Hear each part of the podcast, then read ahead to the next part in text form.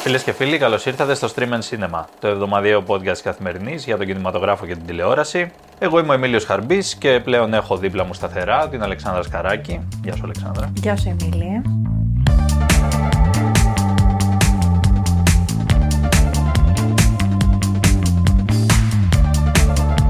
Να πάμε και σήμερα έτσι μια βόλτα προς τις οθόνες όλες, μικρές, μεγάλες, τα πάντα.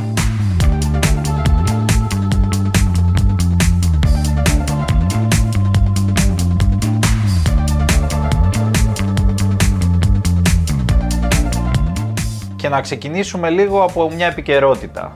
Τι συμβαίνει στο χώρο, στο industry, να το πούμε έτσι, της τηλεόρασης, του κινηματογράφου. Καταρχάς, εγώ να σου πω ότι η Chloe Zhao, η γνωστή βραβευμένη Chloe Zhao που σκηνοθέτησε πρόσφατα το Nomadland, το βραβευμένο με Όσκαρ Nomadland. Πήγε... Και μετά το Nomadland βέβαια άλλαξε τελείως πλεύση, έτσι. Τελείως, έκανε. Ναι. Πήγε και έκανε το Eternals. Ναι, και τελείως όμως, δηλαδή η μέρα με τη νύχτα. Και τώρα αλλάζει πάλι πλεύση και από yeah, τον κινηματογράφο, από τη μεγάλη οθόνη, πηγαίνει στη μικρή οθόνη, στην τηλεόραση, καθώς υπέγραψε συμφωνία με την Searchlight Television και έτσι θα αναπτύξει τη δικιά της πρώτη σειρά. Οπότε θα τη δούμε και Ωραία. σε ένα τέτοιο project. Μια χαρά. Εγώ λέω ότι αυτό είναι πιο φυσιολογικό βήμα. Δηλαδή για έναν σκηνοθέτη, ακόμα και του, ξέρεις, του λεγόμενου ποιοτικού σινεμά, ας πούμε, κτλ. Ε, πιο φυσιολογικό βήμα είναι να πάει να κάνει μια σειρά, που πιθανότητα θα έχει και τον έλεγχο, το δημιουργικό έλεγχο κτλ. Παρά το να πάει σε ένα τελείως άλλο, άλλο είδος, όπως είναι οι ταινίες κόμιξ της Marvel, που εκεί τα πράγματα είναι καλώς κακώς, είναι συγκεκριμένα, έτσι. Ακριβώς, αν και τις αρέσει να πειραματίζεται, οπότε ποτέ δεν ξέρεις, μπορεί αργότερα να τη δούμε και σε κάτι τέτοιο.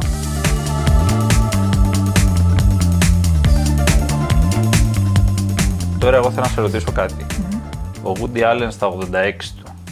Έτσι. Έχοντας πίσω του πενήντα ταινίες πια ο άνθρωπος, ε, εγώ πίστευα ότι είναι περισσότερες, αλλά τώρα τα διάβασα στα ρεπορτάζ ότι είναι μόνο, πιστεύω ότι είναι περισσότερες, γιατί ο Woody Allen έχει, πρέπει να έχει εξήντα χρόνια τώρα που κάνει μια ταινία το χρόνο. Ακριβώς, και η μία μετά την άλλη, δεν έχει κάνει ναι. διάλειμμα νομίζω.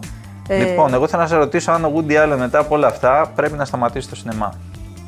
Κοίταξε, ε, αρχικά αυτό πιστέψαμε όλοι, ε, αλλά τελικά από ό,τι φαίνεται δεν σταματάει τον κινηματογράφο. Ε, γιατί να τον σταματήσει ο άνθρωπος. Ναι. Εντάξει, δημιουργικός είναι. Κάτσε να. Βέβαια δεν έχω καταλάβει. Λοιπόν, γι' αυτό σε ρωτήσω. Δεν έχω ναι. καταλάβει. Είναι λίγο η φάση αντιπρόεδρος ε, Δεσαϊκού. Δηλαδή. Εμείς, γιατί κοίταξε στην εταιρεία, αρχή ούτε, ούτε και κοιτάξτε αυτή δεν ήθελα να ακούσει για να κάνει γίνει αυτό το, το παιχνίδι. Αλλά ύστερα μόλις όπως είπαμε με ότι αυτό. Εμείς δεν θέλαμε.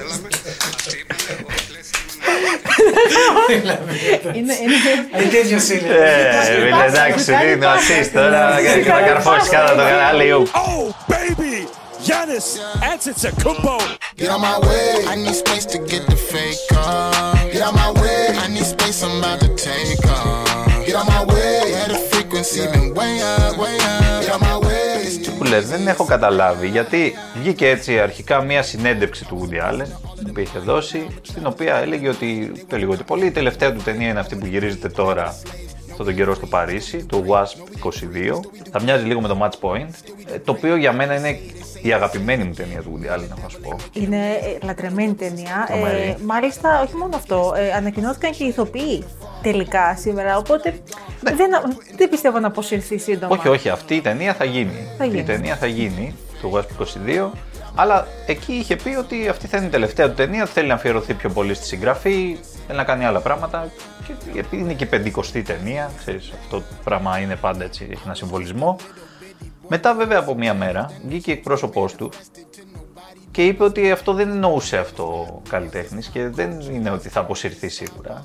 Στην ουσία είπε δεν είναι αυτό που νομίζετε. Ναι, δεν είναι αυτό που νομίζετε. Είπε ότι δεν θα αποσυρθεί, αλλά απλά δεν θέλει να κάνει άλλες ταινίες. Τώρα αυτό... Καθένας το ερμηνεύει όπως θέλει. Να σου πω κάτι, πολλοί το είπαν αυτό και τελικά ναι. επέστρεψαν ε, με ναι. κάποια άλλη μορφή, είτε σε κάτι τηλεοπτικό, σε κάτι... Ναι, το, το έχει δοκιμάσει και αυτό βέβαια ο Woody και ναι. δεν του βγήκε δεν του πολύ βγήκε, σε καλό. Ναι. Γενικά είπε ότι θέλει να σταματήσει γιατί δεν βρίσκει λόγο να κάνει ταινίες για πλατφόρμες. Ότι το σινεμά έχει πάει εκεί πλέον ε, και δεν θέλει να κάνει ταινίες για πλατφόρμες. Ταινίες που δεν θα, είναι, που δεν θα τις βλέπουμε στη μεγάλη οθόνη συγκεκριμένα. Πολλοί το έχουν ισχυριστεί αυτό, δεν θα ξανακάνω ταινία για τη μικροθόνη. Θέλω να πηγαίνουν οι θεατές και να yeah. βλέπουν την ταινία μου σε, σε σκοτεινή αίθουσα να έχουν μια εμπειρία έτσι μαζί με άλλους ανθρώπους πιο κινηματογραφική. Και δίκιο έχει, εντάξει, δίκιο έχω τόσο το λένε αυτό. Εμείς τον αγαπάμε πάντα πάντως στο Woody. Τον το αγαπάμε. Τον αγαπάω, δηλαδή ό,τι και να κάνει, ό,τι και να μην κάνει, θέλει να γράψει τα βιβλία, το γράψει τα βιβλία του και τα βιβλία που έχει γράψει πολύ ωραία.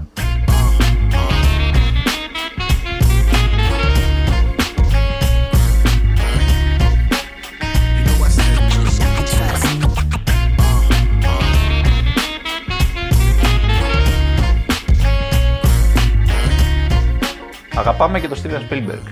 Τον αγαπάμε και αυτόν. Είχε την τιμητική του πρόσφατα στο Toronto, στο φεστιβάλ. Και αυτός είναι μεγάλος θεασότης του σινεμά για την οθόνη, έτσι. Ναι. Όλοι οι παλιοί λίγο πολύ είναι. Όλοι οι παλιοί, ναι. Έχουν κατά καιρούς βγάλει ανακοινώσεις και δηλώνουν υπέρ της αίθουσας, ναι, και αναφανδόν, όχι αναφανδόν. Του, του streaming μοντέλου. Ναι. Στο Toronto, λοιπόν, είπες, έγινε η παγκόσμια πρεμιέρα του Fabelmans. Είναι η καινούργια του ταινία. Είναι πολύ αυτοβιογραφική από ό,τι λένε, όσοι την έχουν δει, και ο ίδιος έχει συμμετάσχει πάρα πολύ στο σενάριο, που δεν το κάνει συχνά. Ο Spielberg είναι από τους σκηνοθέτες κατεξοχήν που γράφουν άλλοι τα σενάρια του, των ταινιών του μάλλον. Αυτή είναι προσωπική ταινία, πήρε το πρώτο βραβείο στο Τορόντο και αυτό βέβαια κάτι μας λέει και για τα Όσκαρ, γιατί στο Τορόντο πάντα... Είναι ένας προάγγελος των Όσκαρ, ναι. Δηλαδή και η Βενετία, αλλά νομίζω πιο πολύ το Τορόντο. Ε, πάνω είναι κάτω, και τα δύο, ναι. Ναι, και τα δύο έτσι μας προειδεάζουν για το τι θα παρακολουθήσουμε την επερχόμενη, ναι, σεζόν των βραβείων που ξεκινάει, έχει ξεκινήσει ουσιαστικά. Ε, θα ξεκινήσει και επισήμως με τις Χρυσές Σφαίρες τον Ιανουάριο, οι οποίες, να πούμε ότι φέτος επιστρέφουν στην κανονική ροή του προγράμματος. Ναι, γιατί μετά... είχε λίγο σπάσει το πράγμα μετά από όλα αυτά που έγιναν μποϊκοτάζ στην ουσία. Έγινε μποϊκοτάζ με την πανδημία. Δύο χρόνια πήγε από Ιανουάριο σε Μάρτιο και γενικά, ναι, υπήρξε μια. Το μποϊκοτάζ βέβαια δεν έγινε λόγω πανδημίας. Το μποϊκοτάζ έγινε γιατί για το... κάποια στελέχη, ναι, εκεί πέρα από, την, από αυτά που επέλεγαν τέλος πάντων τις ταινίες και συμμετείχαν. Ε, Βγήκαν κατηγορίες εναντίον τους ε, για σεξουαλικές παρενοχλήσεις, για πάρα πολλά πράγματα, ε, οι οποίες δεν κατέπεσαν και ποτέ αυτές οι κατηγορίες. Όχι, να πούμε. Δηλαδή, ναι. Τώρα με κάποιο τρόπο τέλος πάντων γίνανε πολλές αλλαγές, έτσι έκανε παρουσίαση ένα φρέσκο πρόσωπο, φύγαν άλλοι, ήρθαν άλλοι. Φύγαν άλλοι, ήρθαν άλλοι, θα υπάρχει περισσότερη εκπροσώπηση, γιατί και εκεί υπήρχε ένα θέμα, όπως και στις μεγάλες διοργανώσεις του Hollywood. Ναι, ναι. Και τα Emmys ήταν, φέτος ήταν... Not so white, όπως έλεγαν στο so hashtag στο Twitter. Ναι, ναι. Ε, οπότε επανέρχεται στα, στα κανονικά της, ναι, τη, τη τελετή των Χρυσών Σφαιρών, δέκα Ιανουαρίου. Θα την παρακολουθήσουμε. Spies. Saboteurs. Assassins. We've all done terrible things on behalf of the rebellion. Μια τελευταία είδηση, παύλα, αναγγελία είναι αυτή, γιατί σήμερα μόλις, σήμερα που ηχογραφούμε εμείς, πιθανότατα αύριο για εσάς, κυκλοφορεί το Andor. Το Andor, το οποίο είναι μια σειρά που την περιμέναμε πάρα πολύ καιρό. Mm-hmm. Είναι στον κύκλο των σειρών του Disney Plus ε, για το Star Wars, γύρω από τον κόσμο του Star Wars. There is an organized rebel effort. Drill down and get a hunt started. You realize what you set in motion? People will suffer. Time has come to force her hand. At what cost? Everything. Δεν το έχουμε δει ακόμα, να πούμε, ε, αλλά έχουμε διαβάσει πράγματα, έχουμε ακούσει δεξιά-αριστερά και είναι όλα πολύ ενθαρρυντικά. Επιφυλασσόμεθα όμως. Να πάμε λίγο όμως και στη μεγάλη οθόνη. Να πάμε στο τι έγινε στη μεγάλη οθόνη στην Ελλάδα, ε, με τα εισιτήρια, το, το τι κάνανε, ναι, το τι, τι κάνανε οι ταινίες. Τι είδε ο κόσμος, τι παρακολούθησε, yeah. πόσα εισιτήρια κόπηκαν, τις πληροφορίες τις έχεις αποκλειστικά, ναι, εσύ. Τελείως, ναι. Τις έχω μόνο εγώ. Τις έχουν δώσει κανείς άλλος. Από τα άδυτα έχουν μόνο, βγει. Μόνο ε, λοιπόν, αυτή τη βδομάδα κόπηκαν εβδομήντα τέσσερις χιλιάδες διακόσια εξήντα έξι εισιτήρια, έχω να πω, σε ελληνικές αίθουσες, θερινές και χειμερινές. Ε, ο αριθμός, εντάξει, είναι περίπου παρόμοιος με αυτά που είδαμε το καλοκαίρι, είναι αρ- αρκετά πιο κάτω από την προηγούμενη εβδομάδα. Εντάξει, δικαιολογείται αυτό με τις ταινίες, το πώς έχουν αλλάξει αυτή τη εβδομάδα κτλ. Στην κορυφή είναι πάλι το εισιτήριο για τον Παράδεισο, το οποίο είχε σκίσει βέβαια την προηγούμενη εβδομάδα, με George Clooney και Julia Roberts. Αναμενόμενο λιγάκι, να σου πω την αλήθεια, γιατί, ναι, τους πεθύμισε ο κόσμος. Ναι, ναι, ναι. Ε, λίγο αυτοί οι δύο, λίγο το μπαλί, ξέρεις που λίγο υπάρχει. Λίγο η rom-com που δεν γυρίζονται όπως τότε. Ναι, τέλος πάντων, μια ταινία, δεν θα κάνω κάποιο σχόλιο για την ταινία την ίδια, αλλά τέλος πάντων ο κόσμος πήγε και την είδε, ε, οπότε αυτό είναι μια χαρά. Τις δύο βέβαια ταινίες πιο καλλιτεχνικές που κυκλοφόρησαν αυτή τη εβδομάδα, την προηγούμενη μάλλον την περασμένη εβδομάδα γιατί αυτή μετράμε, η μία είναι αυτή του David Cronenberg, το mm. Crimes of the Future, τα εγκλήματα του μέλλοντος. Που γυρίστηκε στην Αθήνα. Το που γυρίστηκε στην Αθήνα, ναι. Mm-hmm. Η οποία, για να το πούμε απλά, πήγε άπατη. Ε, mm. Μιλάμε για εξακόσια πενήντα οκτώ εισιτήρια σύνολο. Γιατί ο κόσμος δεν, δεν αντέχει το body horror, γι' αυτό. Ναι, δεν ξέρω τι δεν αντέχει ο κόσμος. Σίγουρα είναι ένα πρόβλημα αυτό. Δηλαδή και όποιος δει την ταινία δύσκολα θα πει σε κάποιον άλλον να πας. Δηλαδή. Ε, εντάξει, εγώ το τρέιλερ μόνο είδα. Μέχρι εκεί. Μέχρι εκεί. Δεν βλέπω την ταινία. Είμαι βέβαιος ότι το έκαναν κι άλλοι αυτό. Καλύτερα πάντως πήγε το Τρίγωνο της θλίψης του Ρούμπεν Östlund, το οποίο κυκλοφόρησε Κυριακή και όχι Πέμπτη για κάποιο λόγο. Να είναι εμπορικοί λόγοι, δεν ξέρω κιόλας, γιατί εμπορικός λόγος βέβαια Κυριακή και να χάσει το Σαββατοκύριακο, στην ουσία το Παρασκευό Σαββατοκύριακο. Δεν ξέρω. Λίγο περίεργος ο λόγος, εντάξει. Δεν, δεν έχει σημασία. Ε, πήγε αρκετά καλά η ταινία, έκοψε εννιά χιλιάδες εισιτήρια περίπου. Ε, κυρίως σε θερινά βέβαια, αλλά ακόμα τα θερινά είναι ανοιχτά, οπότε... Οπότε επιλέγει ο κόσμος. Βοηθάει, ναι, βοηθάει αυτό. So, is this runway casting for a grumpy brand or a smiley brand? So it's a grumpy brand, yeah. Congratulations! Show me that Balenciaga look! Να πούμε δύο πράγματα λίγο για το Τρίγωνο, γιατί είναι μια πολύ σημαντική ταινία. Είναι σημαντική ταινία. Καταρχάς ήταν η βραβευμένη ταινία στις φετινές Κάνες. Χρυσοσφήνικας. Χρυσοσφήνικας. Back to back, μάλιστα. Back to back, ο Σουηδός σκηνοθέτης, ο Ρούμπεν Östlund, ο οποίος είναι η δεύτερη φορά που κερδίζει το βραβείο στις Κάνες. Η πρώτη ήταν στο τετράγωνο, με την ταινία Τετράγωνο από το δύο χιλιάδες δεκαεπτά. Ναι, ναι. Μετά με τον κύκλο κάτι θα γίνει. Μετά, ναι, οπότε να πούμε καταρχάς ότι είναι μια ελληνική συμπαραγωγή. Να πενέψουμε λιγάκι το σπίτι μας. Ναι, ναι, να πούμε ότι παράδει. ένα μεγάλο μέρος γυρίστηκε στην Εύβοια της ταινίας. Ναι, ένα μεγάλο κομμάτι γυρίστηκε. Ένα μεγάλο κομμάτι και, και στο Κατάκολλο ε, Ηλίας. Ξεκινάει βέβαια η ταινία, για να πούμε λίγο και για την υπόθεση. Έτσι, mm. είναι, η ταινία χωρίζεται σε τρία κομμάτια στην πραγματικότητα. Ξεκινάει με δύο μοντέλα ουσιαστικά. Mm. Δύο έτσι νεαρούς, όμορφους ανθρώπους, οι οποίοι είναι κατεσμένοι σε μια κρουαζιέρα μαζί με άλλους εύπορους. Ε, μέσα έχουμε και τον ολιγάρχη της Ρωσίας. Έχουμε, έχουμε όλοι, διάφορους χαρακτήρες. Έχουμε έμπορους όπλων από την Βρετανία. Ναι, έχουμε τον καπετάνιο που είναι αλκοολικός. Είναι ε, αλκοολικός και μαρξιστής. Και μαρξιστής, ε, ναι. Ένας φοβερός Ινδιανός. Φυσικά τον παίζει ο Woody Harrelson. Ε, νομίζω ότι ταιριάζει ο ρόλος. Ο Θεός Woody Harrelson, ναι. Ε, ξεκινάμε λοιπόν την κρουαζιέρα, αλλά και ενώ όλα φαίνονται ότι πηγαίνουν καλά, ξαφνικά οι επιβάτες του κρουαζιερόπουλου παθαίνουν ναυτία. Ναι, ναι, υπάρχει μια καταιγίδα τέλος πάντων, έτσι δεν την παθαίνουν μόνοι τους οι άνθρωποι. Ναι. Υπάρχει μια καταιγίδα, γίνεται χαμός, χάνουμε το, το στίγμα και το προορισμό μας. Ένα φιάσκο. Ένα φιάσκο και καταλήγουμε σε μια παραλία. Σε μια παραλία αποκλει... αποκλεισμένη σε ένα νησί. Πλέον οι επιβάτες του πλοίου και θα πρέπει να συνυπάρξουν μέχρι να, ναι, ναι. να σωθούν. Και, και τι επιβάτες είναι αυτοί, έτσι, γιατί μιλάμε για ανθρώπους οι οποίοι δεν είναι συνηθισμένοι ε, σε τέτοιες συνθήκες. Εκτός βέβαια μιας από τους ανθρώπους, ναι, από τους ανθρώπους που είναι συνηθισμένοι σε τέτοιες συνθήκες πιο δύσκολες. Υπάρχει λοιπόν μια καθαρίστρια η οποία ξέρει να ψαρεύει, οπότε μπορεί να τους προμηθεύσει τροφή. Με φαγητό. Ναι, ναι. Με φαγητό. Και η φάση γίνεται λίγο survivor, έτσι. Δηλαδή, αυτός που καταφέρνει να προμηθεύσει τροφή και να, να ανάψει τη φωτιά, ας πούμε, κτλ. Είναι ξαφνικά ο αρχηγός εκεί πέρα.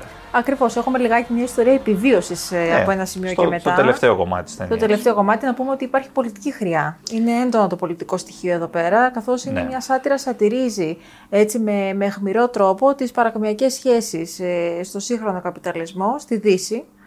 Οπότε είναι, ε, σχολιάζει έντονα όλο αυτό το, το background και, Όλα και την αντίθεση. Πολλά πράγματα σχολιάζει. Ξεκινάει από, το, από τα μοντέλα που είπες, ε, τα οποία είναι στην ουσία όλο αυτό που λέμε μοντέλα του Instagram και τα λοιπά. Ε, το πώς, επιφάνεια. Ναι, μια επιφάνεια με τη selfie, με τα, γιατί αυτοί βρίσκονται στην, στην κρουαζιέρα βέβαια, όχι γιατί έχουν πληρώσει εκεί πέρα. Και έχουν, όχι, είναι, προσ, είναι καλεσμένοι. Είναι προσκεκλημένοι σε... ε, λόγω χορηγίας κτλ. Ε, και μπλέκονται μετά όλοι αυτοί οι χαρακτήρες βέβαια εκεί. Να πούμε ένα άλλο στοιχείο ωραίο, ότι η θαλαμιγός συγκεκριμένη είναι η Χριστίνα Ωνάση, του, ναι. του Ωνάση, ανακαινισμένο. Πολύ όμορφο το, το γιότ αυτό. Ε, εκεί διαδραματίζεται ένα μεγάλο κομμάτι της ταινίας και το υπόλοιπο είπαμε στη Χιλιαδού, σε μια παραλία εκεί πέρα. Ε, είναι μια πολύ καλή ταινία για μένα. Η εντύπωσή μου είναι αυτή. Δεν συμφωνούν όλοι. Δίχασε και στις Κάνες, δίχασε και μετά. Να σου πω κάτι. Αυτό είναι το ρίσκο με τις ταινίες που έχουν έτσι ένα πολιτικό στοιχείο. Θα υπάρξουν ναι. συζητήσεις, θα υπάρξουν ε, τα υπέρ και τα κατά, σχόλια. Ε, ναι, ναι, εντάξει. Και αυτό είναι και το, το κλειδί. Δηλαδή, νομίζω ότι και ο ίδιος ο Östlund αυτό ήθελε να κάνει. Ε, αυτό ήθελε να κάνει και με την προηγούμενη του ταινία, το Τετράγωνο, που ήταν. Ε, εκείνο ήταν περισσότερο ένα σχόλιο πάνω στην τέχνη. Αυτό έχει να κάνει. Με τις τάξεις. Ε, ναι, ναι, ναι, με το ταξικό mm-hmm. και με διάφορα άλλα πράγματα. Πετυχημένος πάντως θα πω. Πετυχημένος, μου άρεσε που κέρδισε κιόλας το μεγάλο βραβείο στις Κάννες. Δεν το πίστευαν και οι δικοί μας, ο Γιώργος Καρναβάς και ο Κωνσταντίνος Κοτοβράκης. Ναι, ήταν ναι. μεγάλη έκπληξη. Ναι. Μας έχουν μιλήσει εδώ στο, στην Καθημερινή, λίγες ώρες μετά τη βράβευση. Οπότε είναι μια, μια πόρτα αυτή και για την oh, εταιρεία τους, αλλά ναι. και γενικά και για τον Östlund. Μπορεί να πάει και για τρίτο βραβείο. Οπότε δεν ξέρεις. We ask for strength, food at home, a house clean. Και μετά τις Κάνες θα έλεγα να πάμε στη Βενετία, όπου εκεί έγινε η παγκόσμια πρεμιέρα της ταινίας της Olivia Wilde, mm. το «Μην ανησυχείς αγάπη μου». Βενετία βέβαια έγινε η παγκόσμια πρεμιέρα, αυτή την εβδομάδα βγαίνει στις αίθουσες, γι' αυτό ότι θα την πούμε την ταινία, τη συγκεκριμένη. Είναι η δεύτερη φορά νομίζω που σκηνοθετεί η Olivia Wilde. Είναι η δεύτερη, η πρώτη ήταν το Book Smart, Book Smart. Που ήταν μια ταινία ε, φιβική, ας πούμε έτσι λίγο ε, ενηλικίωσης. Αυτό, ήταν μια coming of, of age ναι. story, κάπως έτσι. Απλή σχετικά, διασκεδαστική, απλά πράγματα. Τώρα μπαίνει λίγο στα πιο βαθιά, ε, γιατί αυτή είναι μια ταινία κοινωνικού σχολιασμού, όχι στην κατηγορία Östlund, να πούμε ότι είναι λίγο διαφορετική. Είναι νωρίς ακόμα για την Wilde. Ναι, ναι, και είναι η πιο αμερικάνικη ταινία αυτή, η συγκεκριμένη. Ε, τοποθετείται στη δεκαετία του πενήντα, με έναν τρόπο θα πω εγώ, και θα το αφήσω εδώ για να μην μπούμε περισσότερα για την πλοκή, ε, αλλά βλέπουμε τη δεκαετία του πενήντα στην ουσία, μια κλειστή κοινότητα.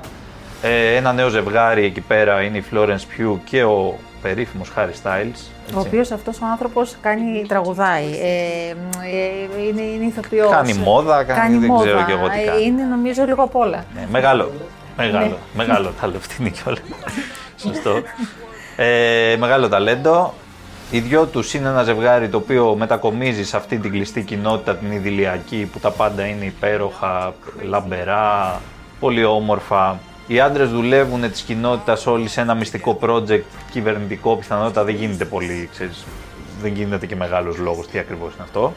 Ε, οι γυναίκες κάνουν το νοικοκυριό τους, ε, μεγαλώνουν τα παιδιά ας πούμε και πίνουν κοκτέιλ, αυτό. Πολύ βασικό.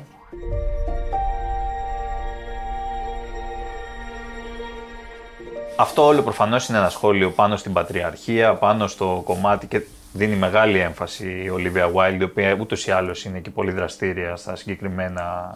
Στο, στο μιτού, στα ναι, κινήματα, ναι, σε, στα, σε όλα αυτά. Ναι, στο Time's Up και όλα αυτά. Σε όλα αυτά. Και εκεί κάπου υπάρχει ένα thriller βέβαια.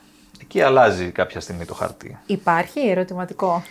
Υπάρχει, δεν είναι, δεν κρύβεται. Ξέρεις, ψυχολογικό thriller. Καταρχάς είναι ψυχολογικό το thriller και όταν βλέπεις σε οποιαδήποτε ταινία, τώρα είμαστε και λίγο υποψιασμένοι. Έχουμε δει και πέντε ταινίες, ας πούμε. Όταν, oh. βλέπει, ό, όταν βλέπει κανείς ε, ε, μια τόσο τέλεια κατάσταση, ε, κάτι θα πάει στραβά. Αλλιώς δεν θα είχαμε ταινία. Έτσι.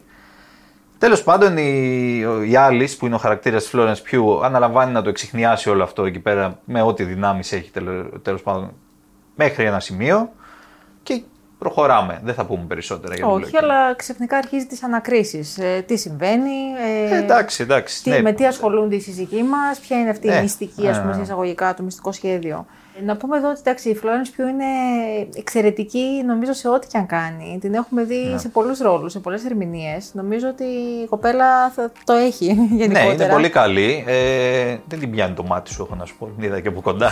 Ναι. Μια κοπελίτσα έτσι πολύ μαζεμένη και ναι. μικρούλα. Ναι. Ε, αλλά στην οθόνη είναι όντως εξαιρετική. Ε, και θα πω σίγουρα καλύτερη από τον συμπρωταγωνιστή της. Ε, τώρα το λίγο κακή αυτό, αλλά. Όχι, δεν είναι ε... κακή. Εντάξει, τώρα. Ο Χάρι Στάιλς θα τραγουδήσει. Καλύτερα ναι, να τραγουδάσει. Εντάξει, τώρα. Και αυτός αξιοπρεπής είναι. Δεν είναι αυτό το πρόβλημα. Η ταινία έχει διάφορα άλλα προβλήματα. αλλά είναι μια αρκετά καλή ταινία. Δηλαδή βλέπετε mm-hmm. ε, ευχάριστα, ειδικά σε όσους αρέσουν ε, τα επεισόδια του Black Mirror, μοιάζει σαν ένα θυμίζει, επεισόδιο. Θυμίζει. Ναι. Ε, θυμίζει ίσως, δεν ξέρω, εσύ θα μου πεις ε, γι' αυτό, θυμίζει λιγάκι το Step for Wives. Ως προς το γεγονός ότι οι γυναίκες ναι. παρουσιάζονται λιγάκι ως. Ναι, σε αυτό, σε αυτό. Ναι, σε αυτό το κομμάτι. Και ξαφνικά όλα αλλάζουν. Ναι, καλά, και... έχει πολλές επιρροές. Δηλαδή έχει, επιρροές, έχει, ναι. Ναι, έχει αντιγράψει πολλά πράγματα, αλλά τι να κάνουμε, συμβαίνουν αυτά. Δεν είναι θα, θα οριμάσει η Olivia Wilde, η σκηνοθέτης Olivia Wilde. Ναι, ναι, παίζει κιόλας βέβαια. Η Olivia Wilde ναι, ναι, ναι, παίζει ναι, και, ναι, και έναν παίζει... δεύτερο ρόλο στη συγκεκριμένη ταινία. Μαζί με τον Chris Pine. Και ο Chris Pine παίζει κι αυτός ένα ρόλο. Γενικά νομίζω φάναξε ένα παρεάκι η Olivia Wilde και είπε ας κάνουμε μια ταινία. Ναι, ναι, το οποίο δεν είναι καθόλου κακό βέβαια. Δεν είναι κακό.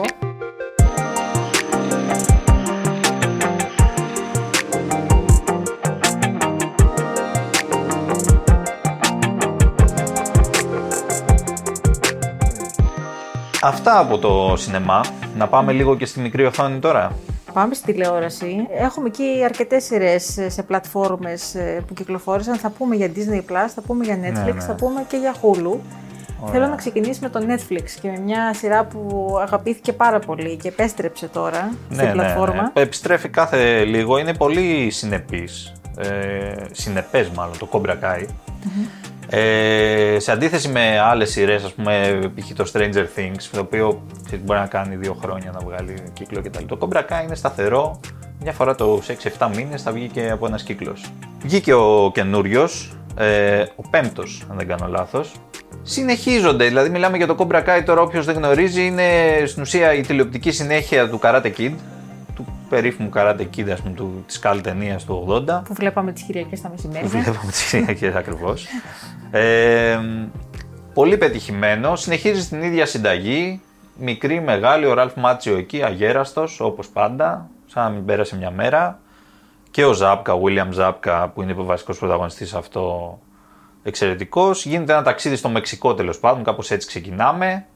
Ε, με τους νεαρούς εκεί, τους πρωταγωνιστές της σειράς, τους καινούριους. Και μετά τα πράγματα προφανώς ε, λίγο στραβώνουν, λίγο τα ισιώνουμε. Έχουμε έναν κακό, τον Terry Silver από τα παλιά που τον θυμόμαστε, αυτός είναι ο βασικός κακός στη, στο συγκεκριμένο κύκλο. Ε, και όλα καλά. Πολύ διασκεδαστικό. Μια χαρά. Κάθεσαι ένα Σαββατοκύριακο, το βλέπεις, τα επεισόδια είναι μισά ώρα. Α, μονορούφι το βλέπεις. Ναι, δηλαδή, ναι, ναι, είναι... κατευθείαν. Δε, δε, μια χαρά. Ωραία και έχει, έχει φανς, πολλούς φανς. Αυτό γνωρίζω. Δηλαδή όλοι μου λένε το ίδιο στο καινούργιο το έντο του Cobra Kai, τη νέα σεζόν. Έχει μπλουζάκια που κυκλοφορεί ο κόσμος με Cobra Kai, έχω δει αρκετά τελευταία. Εσύ γιατί δεν έχεις. Εντάξει, έχεις. Εγώ τώρα είμαι μεγάλος. I want her to know that it was me. The grieving wife. Και από το Cobra Kai εγώ θα σε πάω στη, στο Hulu, στην πλατφόρμα Hulu που κυκλοφόρησε στις δεκατέσσερις Σεπτεμβρίου η νέα σεζόν, πέμπτη σεζόν και αυτή, του The Handmaid's Tale. Ε, εκείνης της σειράς που έκανε πρεμιέρα το δύο χιλιάδες δεκαέξι, δεκαεπτά, ναι, ναι, κάπου είναι αρκετά χρόνια. Ναι. Κάπου εκεί είναι αρκετά χρόνια και έκανε ε, έτσι θόρυβο για το γεγονός ότι ε, είναι, είμαστε στη δυστοπική Αμερική, στο δυστοπικό κράτος της Gilead, όπου οι γυναίκες εκεί ε, ξαφνικά εγκλωβίζονται και σε, ένα, σε μια πολιτεία, σε μια κοινωνία που τις θέλει να κάνουν τα παιδιά τον μάστερ του σπιτιού. Είναι υπηρέτριες οι γυναίκες αυτές και όχι οι σύζυγοι. Οι σύζυγοι δεν μπορούν να κάνουν παιδιά και έτσι αναθέτουν στον, στον άντρα της του σπιτιού να κάνει παιδί με την υπηρέτρια. Και αυτή είναι η δουλειά τους, δηλαδή είναι σαν, σαν μηχανές ναι, ναι, αυτές ναι, ναι. οι γυναίκες, σαν απαραγωγές. Νομίζω ότι όσοι την παρακολουθούν τη σειρά ξέρουν τι έχουμε τώρα στο καινούριο. Τώρα στο καινούριο έχουμε τώρα, επιστρέφει πιο σκοτεινή από ποτέ ε, η σειρά. Έχουν γίνει κάποια γεγονότα τα οποία δεν θα αποκαλύψω στην τέταρτη ναι, σεζόν, ναι. τα οποία είναι πολύ κομβικά, ε, πολύ σημαντικά για την εξέλιξη της ιστορίας. Επιτέλους θα πω εδώ πέρα ότι μετά από μια μικρή κοιλιά που έκανε η τρίτη σεζόν, ε, πλέον ε, έχει μπει δυναμικά, πιο δυναμικά από την τέταρτη και μετά. Και τώρα παίζουμε σε δύο, παίζουμε και στην Αμερική και στον Καναδά. Έχουμε την ουσία, στην ουσία την διαμάχη της πρωταγωνίστριας, της June Osborne, την υποδίεται η εξαιρετική Ελίζα Μπεθμός, ναι, με ναι. την ε, Σερένα. Η Σερένα ήταν μία από τις συζύγους της Wives, η οποία τώρα βρίσκεται στον, στον Καναδά. Ε, υπάρχει μια σημαντική απώλεια, θα πούμε, ε, κάποιου χαρακτήρα Ωραία. Και έτσι δύο γυναίκες θα έρθουν σε σύγκρουση. Ωραία. Ε, και βλέπουμε αυτό ε, ως το κεντρικό σημείο. Να πούμε ότι η σειρά έχει βραβευτεί πολλές φορές και ότι ε, πλέον στην Αμερική του σήμερα και μετά από όλα αυτά που έχουν γίνει με την απόφαση του Ανώτατου Δικαστηρίου για τις αμβλώσεις, είναι πολύ κοντά στην πραγματικότητα. Έχεις σταματήσει. Είδες καμιά φορά η δυστοπία. Είδες καμιά φορά, ναι, η τέχνη, πώς λένε, η πραγματικότητα μιμείται την, ναι, την, την τέχνη, ήταν ανάποδο. Ναι, ναι, ναι. Ε, αλλά νομίζω ότι αυτή ήταν η πρώτη τελευταία σεζόν. Η έκτη σεζόν θα είναι και η τελευταία της. Ε, αλλά έχουμε ακόμα ιστορίες. Δηλαδή έχει αρχίσει και γίνεται Ωραία. πλέον πιο Ωραία. έντονο, θα πω, σαν σειρά. Ωραία. Αυτό είναι, είναι αξιοσημείωτο. Κάποιες σειρές καταφέρουν να επανεφευρίσκουν τον εαυτό τους. Ναι. Να πάμε τώρα και σε μία τελευταία που θα είναι και η πρότασή μας για αυτή την εβδομάδα. Η οποία την είδαμε στην πλατφόρμα του Disney Plus. Είναι και αυτή του Hulu. Είναι του Hulu, αλλά είναι περσινή σειρά. Mm-hmm. Λέγεται Dope Sick. Δεν μεταφράζεται ακριβώς τώρα αυτή στα ελληνικά. Όχι. We began looking at something that could be big. OxyContin. Purdue Pharma, they've been marketing the drug as something that's non-addictive, when it clearly is. All your doctors are going to be asking, how is this even possible? Your most effective talking point are these magic words. Καταρχάς να πω ότι ε, την είχα ακουστά, αλλά εσύ μου πρότεινες, μου είπες να την παρακολουθήσω, δέστην-δέστην, και όντως πραγματικά είναι καθηλωτική σειρά. Ε, είναι μια δραματική μίνι σειρά, να πούμε, ε, που κυκλοφόρησε το δύο χιλιάδες είκοσι ένα, έχει προταθεί δεκατέσσερις φορές για Έμι, κέρδισε Έμι, ο Μάικλ Κίτον, ο πρωταγωνιστής της σειράς, για την ερμηνεία του ως ο γιατρός, mm-hmm. σε μια ε, αμερικανική ε, κοινότητα μικρή, Ε, στη ζώνη του άνθρακα. Στη ζώνη του άνθρακα, μια κοινότητα ανθρακορίχων, λοιπόν, ε, οι οποίοι, ε, η σειρά επικεντρώνεται στον τρόπο με τον οποίο ξεκίνησε η μάστιγα της ε, χρήσης οπιοειδών στην Αμερική. Mm-hmm. Ε, συγκεκριμένα στον εμφυσμό του φα- φαρμάκου του OxyContin, το OxyContin, αυτό είναι το φάρμακο, που χορηγούνταν ως αναλυτικό. Ήταν για τους δυνατούς πόνους. Ε. Και φυσικά θα πήγαινε πρώτα η εταιρεία παραγωγής του φαρμάκου αυτή, ε, η, που την βλέπουμε, είναι, δεν είναι fictional, θα πούμε στη συνέχεια ε, αυτό. Ναι, όχι, είναι μια πραγματική είναι ιστορία. Είναι μια πραγματική ιστορία, αυτό. Ναι, είναι μια πραγματική ιστορία. Ε, ως αναλυτικό λοιπόν δίνεται το OxyContin στους ανθρώπους που έχουν χτυπήσει, γι' αυτό και χορηγείται πιο πολύ σε τέτοιες περιοχές. Ναι, εργατικές. εργατικές, ναι, που υπάρχουν ανθρακορίχοι και έχουν πολλά τραύματα κατά τη διάρκεια ναι. της εργασίας. Ε, σιγά σιγά εξαπλώνεται αυτό, δηλαδή από μια μικρή κοινότητα βλέπουμε ναι. ότι ανοίγει και όλο και περισσότεροι γιατροί ε, χορηγούν στους ασθενείς τους αυτό το φάρμακο. Να πούμε ότι η σειρά έχει στην ουσία παρακολουθεί ταυτόχρονα τρία διαφορετικά μέτωπα. Το ένα... Χρονιές, τρεις χρονιές. Ε, ναι. Και χρονιές, ναι, και, και διαφορετικά θα έλεγα εγώ, ε, πώς το λένε, σημεία που δίνει, το, που δίνει την έμφασή της. Πέρα από τις χρονιές, και γι' αυτό χρειάζεται και μια περισσότερη έτσι, προσοχή από το θεατή. Δεν είναι τόσο εύκολη η παρακολούθηση. Όχι, όχι, θέλει συγκέντρωση ναι. και είναι και μεγάλα τα επεισόδια. Το ένα, το ένα από τα μέτωπα έχει να κάνει με την ίδια την εταιρεία. Με το τι αποφασίζουν οι, οι διάφοροι corporate εκεί, ε, στα στελέχη της εταιρείας, για το τι στρατηγική θα χαράξουν και το τι ελάχιστους ενδιασμούς έχουν πάνω σε αυτό. Είναι μια οικογένεια στην ουσία. Ναι, ναι, οικογένεια. Οι επικεφαλής της.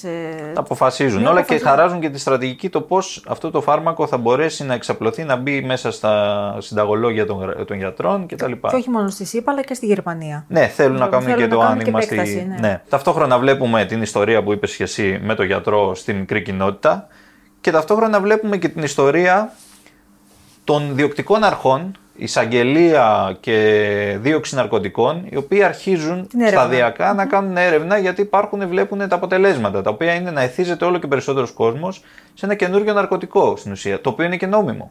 Το οποίο είναι νόμιμο γιατί τους έχουν πλασάρει ότι ε, ε, ε, δεν, δεν εθίζεσαι με αυτό, δηλαδή ναι. υπάρχει μόνο ένα πολύ μικρό ποσοστό, κάτω του ενός τοις εκατό ναι. που ο κόσμος εθίζεται. Το οποίο είναι ψέματα βέβαια αυτό. Το οποίο είναι μεγάλο ψέμα. Το οποίο αυτό πάνε να ανακαλύψουν, δηλαδή ναι, μέσα από την έρευνά τους ναι. να ξεδιπλώσουν το κουβάρι του, τι συμβαίνει εδώ πέρα, τι γίνεται, γιατί ο, ο κόσμος ε, ξαφνικά εθίζεται, έχει, πεθαίνει, ναι. ε, ε, καταφεύγει σε κινήσεις όπως οι ληστείες, όπως οι... Ναι, ναι, έχουν όλα τα παρεπόμενα ναι. μιας χρήσης ναρκωτικών. Ναι, τι συνέπειες. Ε, αυτό που είναι πολύ ενδιαφέρον στη σειρά είναι πέρα από το θέμα των, των, της φαρμακοβιομηχανίας, το οποίο είναι παγκόσμιο και... Με, την, με τον κορονοϊό ξαναήρθε στο επίκεντρο και μπήκε full πλέον. Συν ένα πολύ ωραίο τρόπο που έχει να δείξει αυτήν την Αμερική, που δεν τη βλέπουμε συχνά στο σινεμά. Πολύ σπάνια τη βλέπουμε. Ε, την εργατική Αμερική, ε, η οποία παράγει για όλη τη χώρα, αλλά είναι πάντα στο περιθώριο. Μπορεί κανείς να ψάξει κιόλας αυτά τα γεγονότα. Δηλαδή α, α, αυτά τα πράγματα και έγιναν και συνεχίζουν να γίνονται. Γιατί το συγκεκριμένο έτσι. φάρμακο υπάρχει. Υπάρχει, ναι, κανονικά στην κυκλοφορία. Έτσι και είναι από τα δημοφιλέστερα, χρησιμοποιείται πάρα πολύ. Λοιπόν, αυτό που είπες εσύ τώρα, να τα ψάξει ο κόσμος, εγώ έψαξα την αληθινή ιστορία πίσω από τη σειρά και βρήκα ότι ο δημιουργός, ο Ντάνι Στρόγκ, τον οποίο έχουμε δει σε παραγωγές τηλεοπτικές όπως το Empire, mm-hmm. ε, δεν ξέρω να το θυμάσαι, ή και το Billions, ήταν και εκεί εμπλεκόμενος ε, κατά ναι. κάποιο τρόπο στο σενάριο. Εδώ πέρα κάνει και το σενάριο, γράφει, ε, γράφει και κάνει ο δημιουργός και, mm. και τη σκηνοθεσία σε μερικά επεισόδια, την παραγωγή και όλα αυτά. Ναι.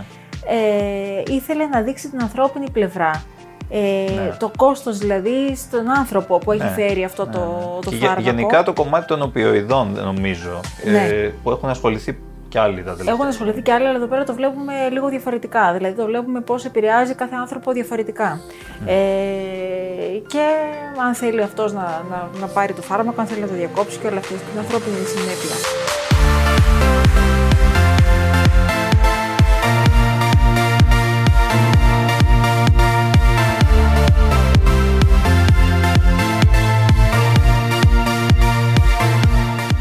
Ωραία. Λοιπόν, αυτή είναι η πρότασή μας για αυτήν την εβδομάδα και ακόμα περισσότερες θα έχουμε από την επόμενη. Και από σινεμά και από τηλεόραση. Οπότε μείνετε συντονισμένοι. Αυτό ακριβώς, τίποτα.